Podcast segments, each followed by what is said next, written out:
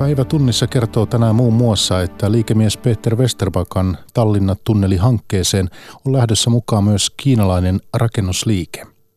Ilmastoystävällinen ruoka on hallituksen tavoite, mutta esimerkiksi kunnista puuttuu asiaan liittyvää osaamista. Saksassa yritetään puolittaa ruokahävikki kymmenessä vuodessa. Hongkongin luovutuslaki on alueen hallintojohtajan mukaan peruttu, mutta se ei riitä mielenosoittajille – ja näiden aiheiden lisäksi puhutaan suomalaisesta työelämästä työministeri Timo Harakan kanssa. Ole Mikko Jylhä, hyvää iltaa.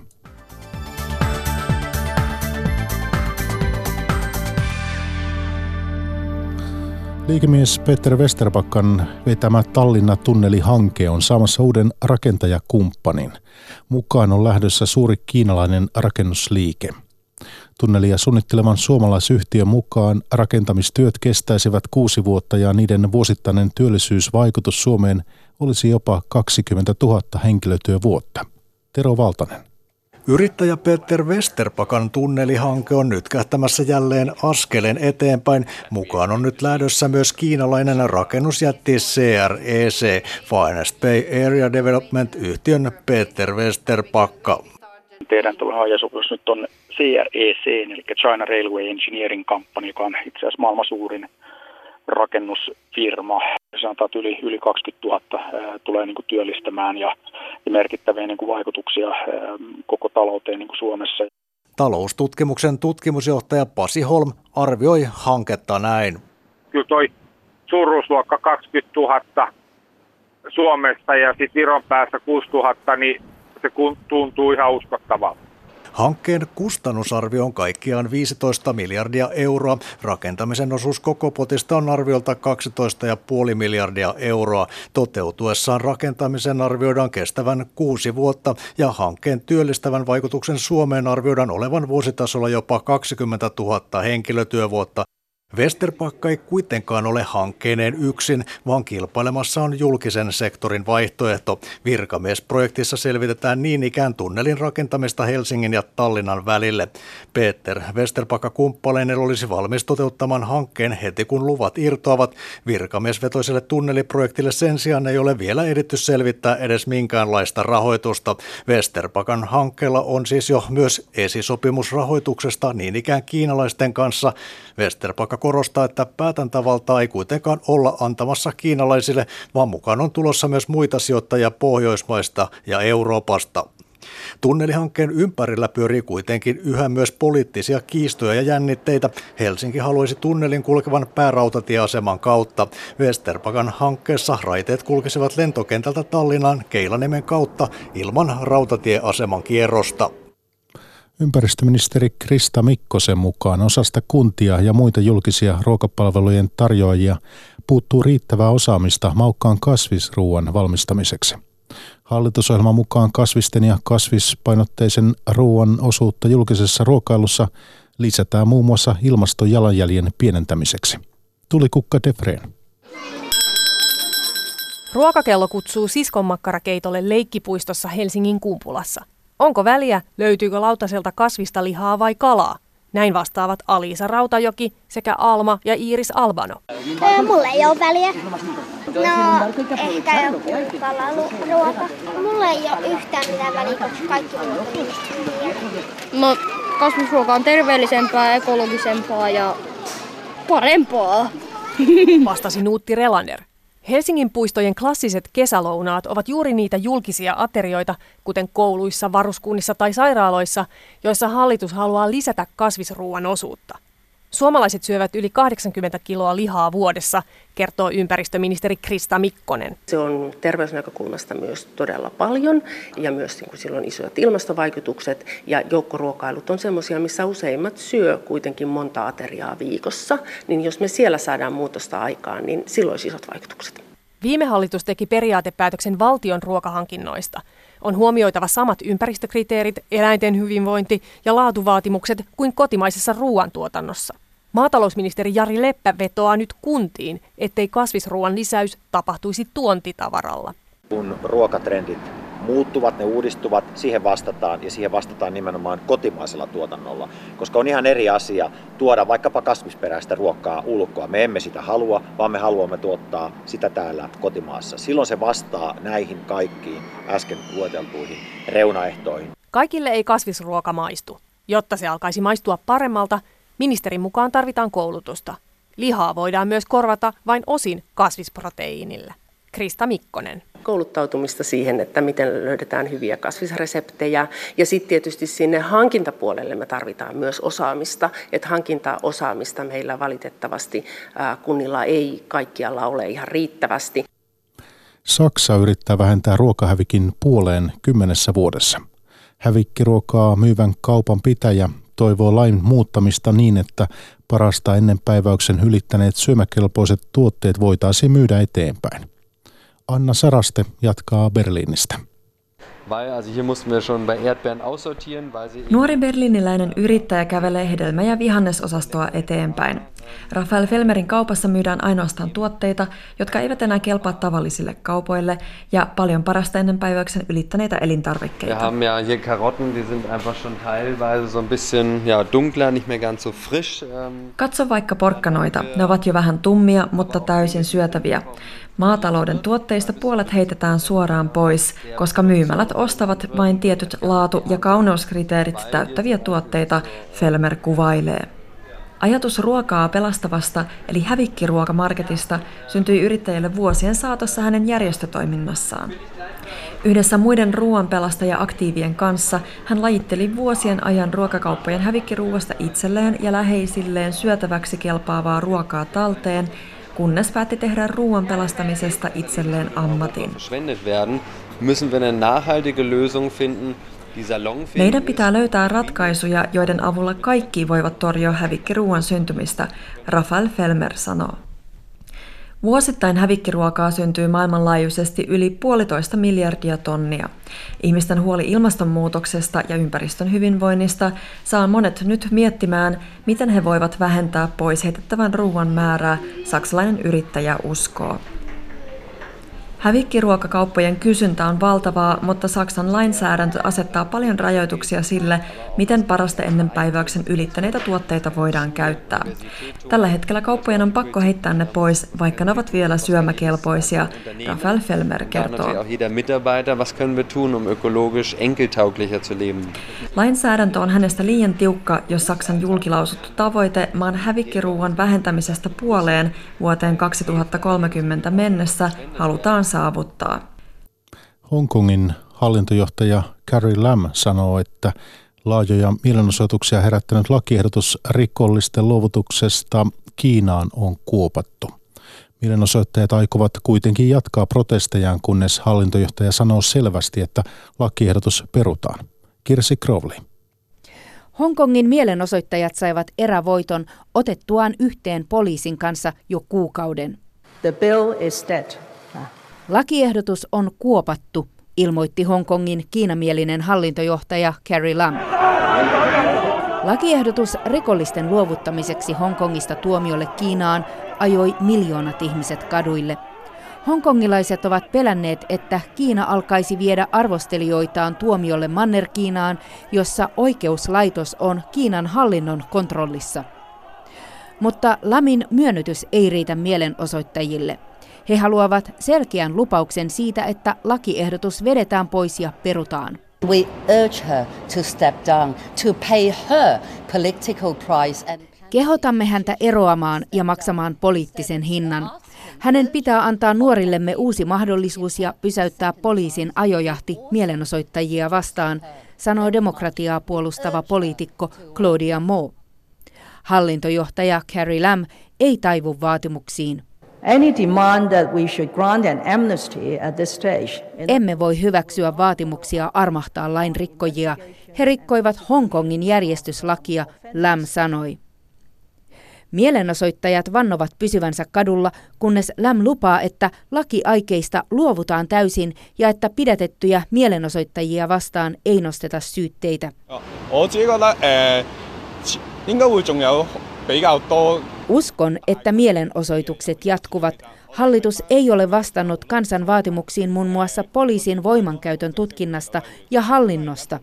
Hallitus ei kuuntele kansaa, joten nyt on hyvä hetki tuoda takaisin taistelu aidoista, vapaista vaaleista, sanoo 22-vuotias hongkongilainen Sami Tsui. Hongkongilaiset vastustavat Kiinan vallan kasvua erityishallintoalueilla, jolle se lupasi autonomian vuosikymmeniksi, kun Hongkong siirtyi sen valtaan Britannialta. Meksikossa naisiin kohdistuvat raat murhat ovat lisääntyneet merkittävästi viimeisen 15 vuoden aikana. Murhien takana on usein väkivaltainen parisuhde, toisenaan ihmiskauppa tai selittämätön naisviha. Toimittaja Anna-Reetta Korhonen tapasi äidin, joka yrittää saada oikeutta murhatulle tyttärelleen.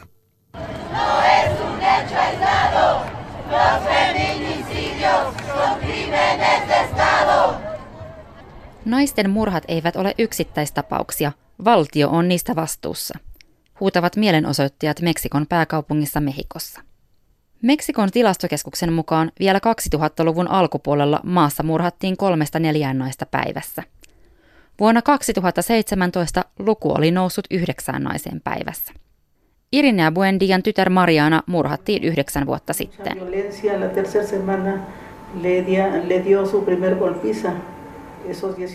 Kun tyttäreni oli ollut kolme viikkoa naimisissa, vävyni pahoinpiteli hänet ensimmäisen kerran. He ehtivät olla yhdessä puolitoista vuotta. Väkivalta meni koko ajan pahemmaksi, Buendia kertoo. Vuonna 2010 tytär löytyi kuolleena.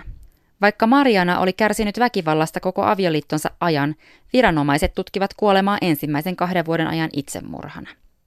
Naisten murhia tutkivan ja murhattujen naisten omaisia puolustavan kansalaisjärjestön toiminnanjohtajan Maria de la Luz Estradan mukaan on tyypillistä, etteivät viranomaiset tunnista naisiin kohdistuvaa väkivaltaa. Pero también es claro que ha crecido este delito por la impunidad. No se investiga. Naisten murhat ovat lisääntyneet, koska niitä ei tutkita. Poliiseilla ei ole riittävää koulutusta naisiin kohdistuvan väkivallan tutkimiseen ja viranomaisia on mukana rikollisjärjestöissä. Estrada kertoo. Vain prosentti naisten murhaajista tuomitaan. Irinea Buendian vävy on vangittuna murhasta epäiltynä, mutta tuomiota ei ole vielä annettu. Vaikka Buendia on saanut uhkauksia, hän aikoo jatkaa taistelua, kunnes syyllinen on tuomittu. Anna-Retta Korhonen, Mehiko.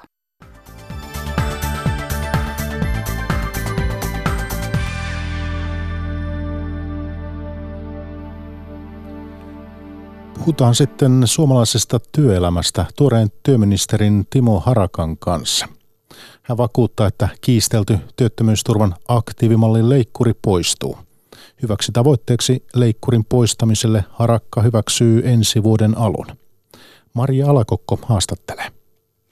Suomalainen työelämä vaikuttaa aika kireältä ja raskaalta. Masennus on suurin yksittäinen syy työkyvyttömyyseläkkeelle siirtymiseen ja nämä luvut ovat kasvussa. Jopa kolmannes opiskelijoistakin kärsii mielenterveysongelmista. Mikä on vialla työkulttuurissa?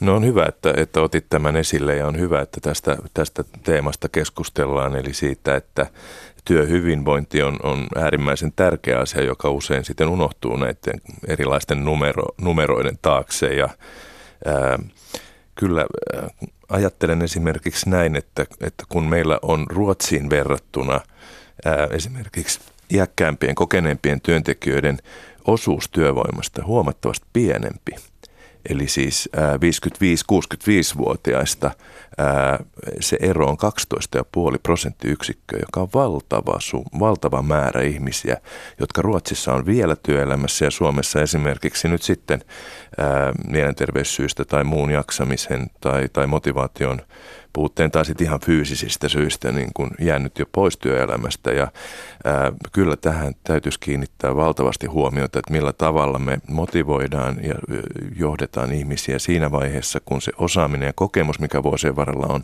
karttunut, niin että se voitaisiin pitää vielä työelämässä.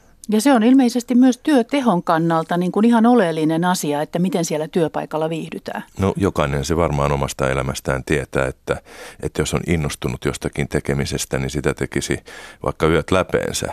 Mutta että jos se ei, ei maistu, niin, niin, niin sitten, sitten se, on, se on todella tahmeata se tekeminen ja kyllä varmasti se on hyvän johtamisen merkki on se, että millä tavalla onnistuu, onnistuu alaisiaan johtamaan. Ja toisaalta sitten myöskin sit se, että et jokainen meistä tietysti sitten myöskin alaisena on sitten vastuussa siitä, että, että luo ympärille semmoista mukavaa porukkailmapiiriä. Niin, mainitsit jo Ruotsin tuossa ja sitten jos ajattelee nyt Keski-Eurooppaa tai etelä-eurooppalaista työkulttuuria, niin, niin me ollaan kyllä aika erilaisessa tilanteessa. Ja kuitenkin ollaan EU-ssa. Mistä meidän pitäisi ottaa mallia mielestäsi? No Pitäisikö vähän laiskistua myöskin, niin kuin Etelä-Euroopassa tuntuu, että ei ole kiire minnekään ja, ja aikaa on puhuakin välillä ihmisten kanssa? No vähän mä kartan näitä yleistyksiä, mutta että jonkun sorttinen semmoinen hyvä välimuoto pitäisi ehkä sellaisen perinteisen äh, ikään kuin urakkahuhkimisen ja sitten tällaisen niin kuin luppuajan väliltä niin kuin löytää. Mutta toisaalta on niin, että et, et, et todellakin silloin kun on innostunut siitä työstään, niin se pieni kiirekin on niin kuin pelkästään positiivinen juttu. Ää, mulla oli aikanaan tyttöystävä, joka oli tarjoilija, niin, niin hän sanoi, että kivoimpia työiltoja on, iltoja on ne, joissa on siis paljon asiakkaita ja koko ajan joutuu tekemään ja tylsimpiä ja, ja ikävämpiä työiltoja on sitten ne, kun ei ole asiakkaita. Minulla on sama kokemus tuosta ja ne oli tosiaan mukavimpia, kun koko aika riitti jotakin, niin työ kului nopeasti ja oli hauskaa. No Suomessa on yli 700 000 ihmistä, jotka työskentelevät muussa kuin vakituisessa tai kokoaikaisessa palkkatyössä, miettien mistä seuraava pesti, riittääkö rahat – ja siinä hiipuu helposti myöskin luotto tulevaisuuteen ja haaveet esimerkiksi perheen perustamisesta karisee. Mitä tälle asialle pitäisi tehdä? No ensiksikin tietenkin on näin, että, että, että moni, jotka on esimerkiksi osa-aikaistyössä, niin on siellä ihan omasta halustaan. Niin näin yleensä kannattaa, sanotaan, joo. Ei, kun tämä on sinänsä tärkeä asia, koska meillä äm, toinen eh, ryhmä, jossa meillä on ollut niin kuin huonompi työllisyysaste, eh, kun mainitsin tuossa äsken nuo, nuo kokeneet ja iäkkäämmät työntekijät, niin on olleet nuoret naiset eh, ja, ja perheen perustaneet.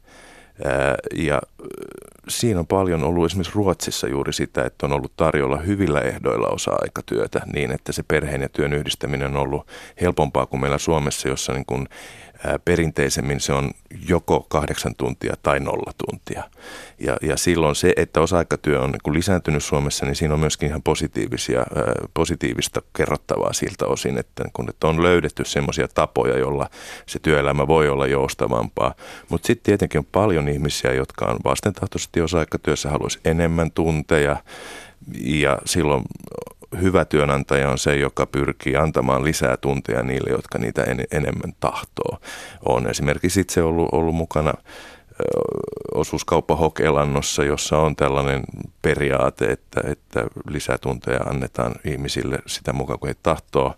Ää, et, mutta tämä on palvelualoilla totta kai myöskin vielä avoinna oleva asia. Sitten lisäksi määräaikaistyöt ja niin edelleen. Ja totta on sitten se, että jos nuorille on tarjota vain, vain tällaisia epävarmoja työsuhteita, niin silloin se kysymys siitä, että perustetaan perhe, hankitaan asunto, ää, niin on, on, on sitten niin kuin epävakaalla pohjalla. Mm. Mutta, nyt... to, mutta toki, toki on näinkin, että, että, että jos on työelämässä mukana, niin silloin on kyllä paljon lyhyempi askel sitten sellaiseen ehkä turvalliseen työpaikkaan kuin sitten työelämän ulkopuolelta suoraan sellaiseen työpaikkaan, joka voisi taata, taata turvaa tulevaisuuteen. Minkälaista huolta herättää se, Timo Harakka, että esimerkiksi perinteiset hoitajan ja opettajan työt eivät enää tahdo houkutella? Koetaan, että työ ei vastaa odotuksia.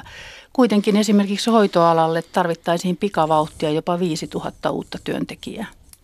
No se tietenkin herättää paljon huolta, koska ää, meillähän on 70 000 ihmistä, jotka on kouluttautuneet hoitoalalle, mutta eivät ole hoitoalan töissä, vaan ovat sitten etsiytyneet muualle. Se kertoo kyllä ehdottomasti hoitoalan ikään kuin kuormittavuudesta ja siitä, että myöskään palkka ei houkuttele. Ja se on sellainen niin kuin aivan erityistoimenpiteitä vaativa ala, jotta voitaisiin voitais sen houkuttelevuutta lisätä. Mutta tässä... mitä, mitä se olisi, koska nyt on puhuttu, että, että naisaloja huomioidaan. Itsekin olet sanonut. Kyllä tässä on varmasti ihan, ihan kaikilla syytä, syytä pohtia sitä, että millä tavalla sen houkuttelevuutta lisätään, mutta yksi on ihan sellainen, että, että varmastikin sit käydään erilaisia palkkaneuvotteluita. No työaikalaki uudistuu ensi vuoden alussa. Siinä mahdollistetaan työpaikkakohtaiset työaikaratkaisut. Mitä se käytännössä tarkoittaa? No mä en ole mikään tämän tulevan työaikalain asiantuntija, koska itse en ollut sitä valmistelemassa, mutta ää, käsittääkseni siinä myöskin joustot lisääntyvät myös ikään kuin työntekijän kannalta myönteisellä tavalla, eli että, että on mahdollisuus, mahdollisuus itse, itse paremmin, paremmin kerätä esimerkiksi vapaita, mutta että lähtökohtahan tähän työaikalakiin oli sillä tavalla vähän ristiriitainen, että että se suurin tarve oli lisätä sellaista varallaoloaikaa ihmisille, jotka tekee asiantuntijatehtäviä. Ja kun minua ainakin aina, aina jotenkin ottaa sydämestä, kun lähetän jollekin sähköpostiin ja hän sitten sunnuntai-iltana siihen vastaa, niin tekee mieli sanoa, että älä nyt ihmeessä – heti vastaa tähän lähettämäni sähköpostiin, että odotan nyt, että menet maanantaina töihin. Et kun meillä nyt on jo tosi paljon ihmisiä, joiden se työn ja vapaa-ajan välinen, välinen raja on, on tehty ää, liian liukuvaksi, että ei voi koskaan jättää sitä työpaikkaa ää, syrjään, niin, niin ei sitä nyt työaikalailla pitäisi, pitäisi pahentaa sitä tilannetta. Puhutaan sitten aktiivimallista. Sosiaali- ja terveysministeriössä valmistellaan aktiivimallista luopumista ja Timo Harakka, sinä olet luvannut, että työttömien aktiivimallista luovutaan lähitulevaisuudessa. Mikä on se päivämäärä? Niin tosiaan tämä ei ole minun valmistelussa oleva tämä, tämä uusi lainsäädäntö, vaan, vaan ministeri Pekosen ja hän kertoo sitten sen aikataulun, mutta että kyllä se... Niin hän puhui ensi vuoden kertoa, alusta. Niin, me ollaan haluttu varmaan molemmatkin kertoa sitä, että, että välittömästi viivytyksettä. Tämä johtuu siitä, että on tuhansia ja kymmeniä tuhansia ihmisiä, jotka kokevat tämän heitä koskevan aktiivimallin ja sen varsinkin sen nimenomaan sen leikkurin epäoikeudenmukaisen ja kysyvät päivittäin, että vieläkö se on voimassa. Ja monilla on se ajatus, että, että se voidaan tuosta noin vaan lopettaa ja heille on sitten pettymys, että sitä joutuu vielä odottamaan. Mutta onko se ensi vuoden alku? Mitä sanot siitä? No se on ihan hyvä tavoite. Mutta varmaan ei ole, koska siis hallituskumppani keskusta on toivonut, että, että nyt odotettaisiin ensin lokakuun loppuun, jolloin saadaan loppuraportti aktiivimallin vaikutuksista ja, ja sitä odotetaan ja, ja voiko kanta sen jälkeen sitten vielä muuttua? Kyllä siis lähtökohtaan on se, että sen valmistelun joka tapauksessa on syytä aloittaa heti, koska siitä ei ole epäselvyyttä, etteikö se aktiivimalli poistu. Se on, se on selvä asia, että se, ää, siitä, siitä pidetään kiinni, että tämä leikkuri poistuu. Ja siksi olen sanonut ei ole, että kyllä tietenkin otetaan huomioon ne tulokset, jos sellaisia tulee, että mitkä mahdolliset positiivisetkin vaikutukset sillä työllisyyteen on olleet. Mutta kun se on niin pieni osa sitten kuitenkin tästä meidän koko urakasta, että meidän pitäisi saada 60 000 uutta työpaikkaa, niin äh, joka tapauksessa joka tapauksessa se ei vaikuta tähän varsinaiseen tavoitteeseen. Oli se lopputulema mikä tahansa, joten sitä ei ole mitään syytä jäädä odottamaan, varsinkin kun tosiaan lainvalmistelu aina kestää oman aikansa ja, ja kun sen huolellisesti haluaa tehdä ja sillä tavalla, että ei pääse ehkä tapahtumaan sitten samankaltaista kaltaisia kömmähdyksiä kuin juuri tämä aktiivimalli oli. No onko tästä nyt sitten suukopua SDP ja keskustan ministereiden välillä? No tässä on ollut väärinkäsityksiä johtuen siitä, että sanoin, sanoin aika huolettomasti näin, että, että tämä poistaminen voidaan välittömästi aloittaa. Tarkoitin todellakin siis sitä, että, että valmistelu on syytä aloittaa odottamatta sitä, että mikä se lopputulos on, mutta kunnioittaen sitä, että minkälaista tietenkin tutkimusta ää, ja tietopohjaa näihin päätöksentekoon saadaan. Mm, Aino-Kaisa Pekonen sanoi viikonvaihteessa uutisissa ja viime viikolla kertoi jo, että, että sitä valmistellaan jo, sitä aktiivimallin poistamista siellä sosiaali- ja terveysministeriössä. Työttömyyden kustannuksiksi laskettiin vuonna 2016 lähes 11 miljardia euroa ja nyt on noin 2500 000 työtöntä ja hallituksen tavoite tosiaan saada 60 000 uutta työpaikkaa tällä hallituskaudella. Työministeri Timo Harakka, mitä tulee aktiivimallin tilalle?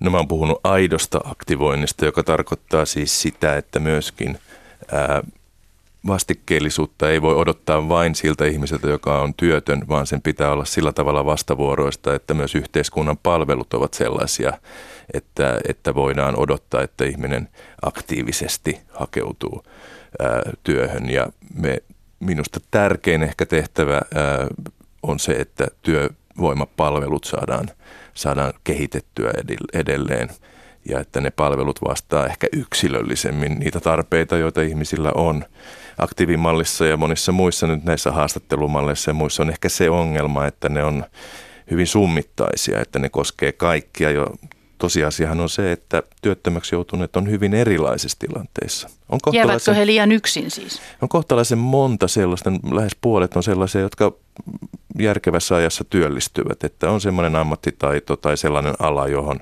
johon sitten kuitenkin haetaan, haetaan väkeä ja se työpaikka löytyy sitten – kohtuullisessa ajassa. Ja sitten on niitä ihmisiä, joita sitten eri syistä sit pitkittyy se työ, työttömyys. Ja juuri, juuri näitä ihmisiä pitäisi pystyä ohjaamaan, valmentamaan, seuraamaan ää, hiukan, hiukan niin kuin nykyistä yksilöllisemmin ja, ja ohjaavammin. Ää, puhumattakaan sitten siitä isosta joukosta, jotka sitten halutaan ottaa mukaan, eli niin sanotut osatyökykyiset tai joilla on jotain, jotain rajoitteita tässä työkyvyssä – Meillä on Suomessa esimerkiksi 65 000 ihmistä, jotka omasta mielestään on työkykyisiä ja haluaisivat työelämään, mutta sitten eivät ole sinne päässeet, että se on aivan upea potentiaali ihmisiä, jotka olisivat tosi motivoituneita tulemaan mukaan ja meillä on tarkoitus kyllä erittäin konkreettisesti pystyä myöskin heitä auttamaan työelämään. Ja lisäksi tietysti myöskin työnantajia, työnantajayrityksiä auttaa ää, palkkaamaan hiukan, hiukan laajemmalla ää, katsannolla ihmisiä. Eli palkkatuella esimerkiksi? Palkkatuki on, on varmasti to, yksi, yksi keino, joka on osoittautunut ää, hyvin tehokkaaksi ja joka Ruotsissa on paljon suuremmalla käytöllä kuin meillä Suomessa ja ihan konkreettisesti tämä hallitus lisää merkittävästi palkkatukea myöskin resursseja.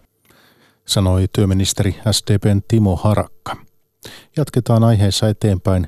Jäteveden puhdistamoilla syntyvä puhdistamon liete aiheuttaa harmaita hiuksia alan toimijoille. Puhdistamon liete sisältää haitallisia aineita, kuten mikromuoveja ja antibioottijäämiä. Sitä levitetään Suomessakin pelloille, vaikka suuri osa viljelijöistä ei sitä huoli. Tutkimusten mukaan ihmisille siitä ei pitäisi olla haittaa. Jenni Freelander.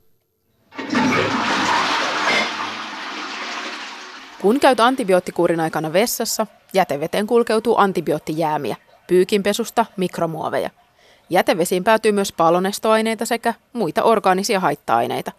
Kuuma kysymys onkin, kannattaako puhdistamolietettä käyttää peltojen lannoituksessa. 85 prosenttia viljelijöistä ei käytä – Suuret viljanostajat, kuten Fatser ja myös MTK, vastustavat puhdistuslietteen käyttöä. MTK on ympäristöjohtaja Liisa Pietola.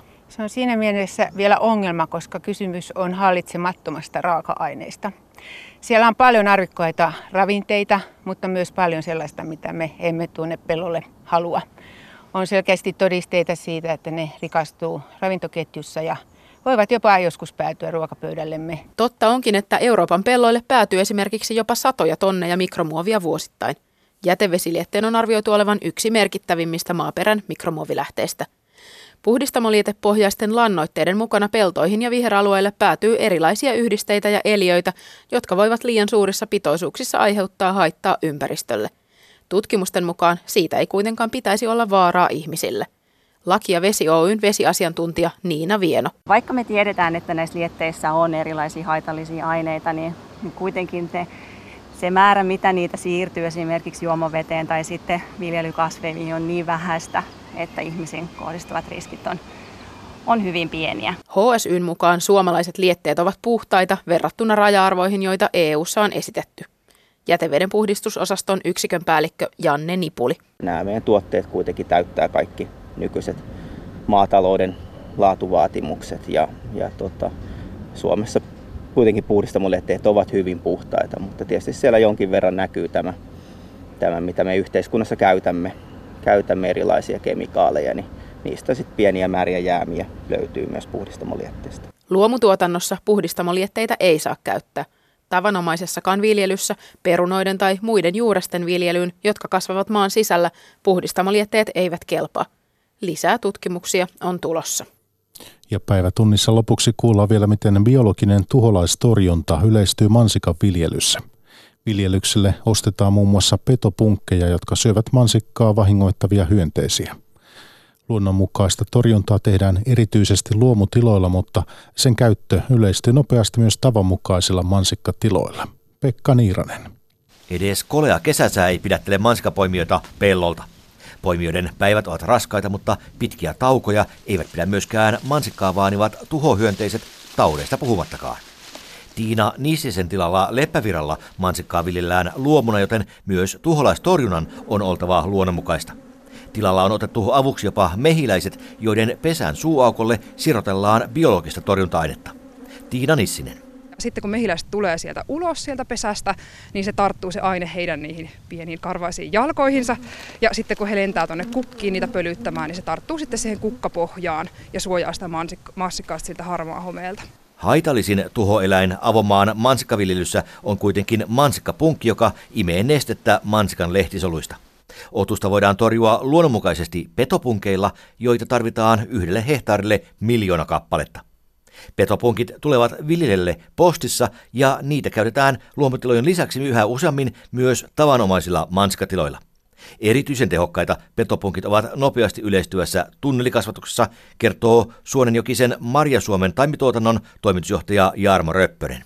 Et monesti se tuholaiskanta saadaan pidettyä hyvin hallinnassa, kun se taas kemiallisesti välillä, välillä kanta nousee tuholaisilla ja laskee, kun biologisesti me saadaan ne rajattua, että tämmöisiä taloudellisia tappioita tässä tuotannossa ei ole. Luonnonmukaisen torjunnan käytöstä ei ole tilastoja, mutta alan markkinajohtajan Biotuksen mukaan myynnissä on vuosittain kasvua 20 prosenttia. Entä onko olemassa riski, että me syömme mansikan mukana jatkossa yhä useammin myös petopunkkeja? Toimitusjohtaja Jarmo Röppönen siinä vaiheessa, kun ne marjat on poiminnassa, niin ne on, ne on jo siirtynyt taas sitten uusiin lehtiin ja uusiin kukkiin.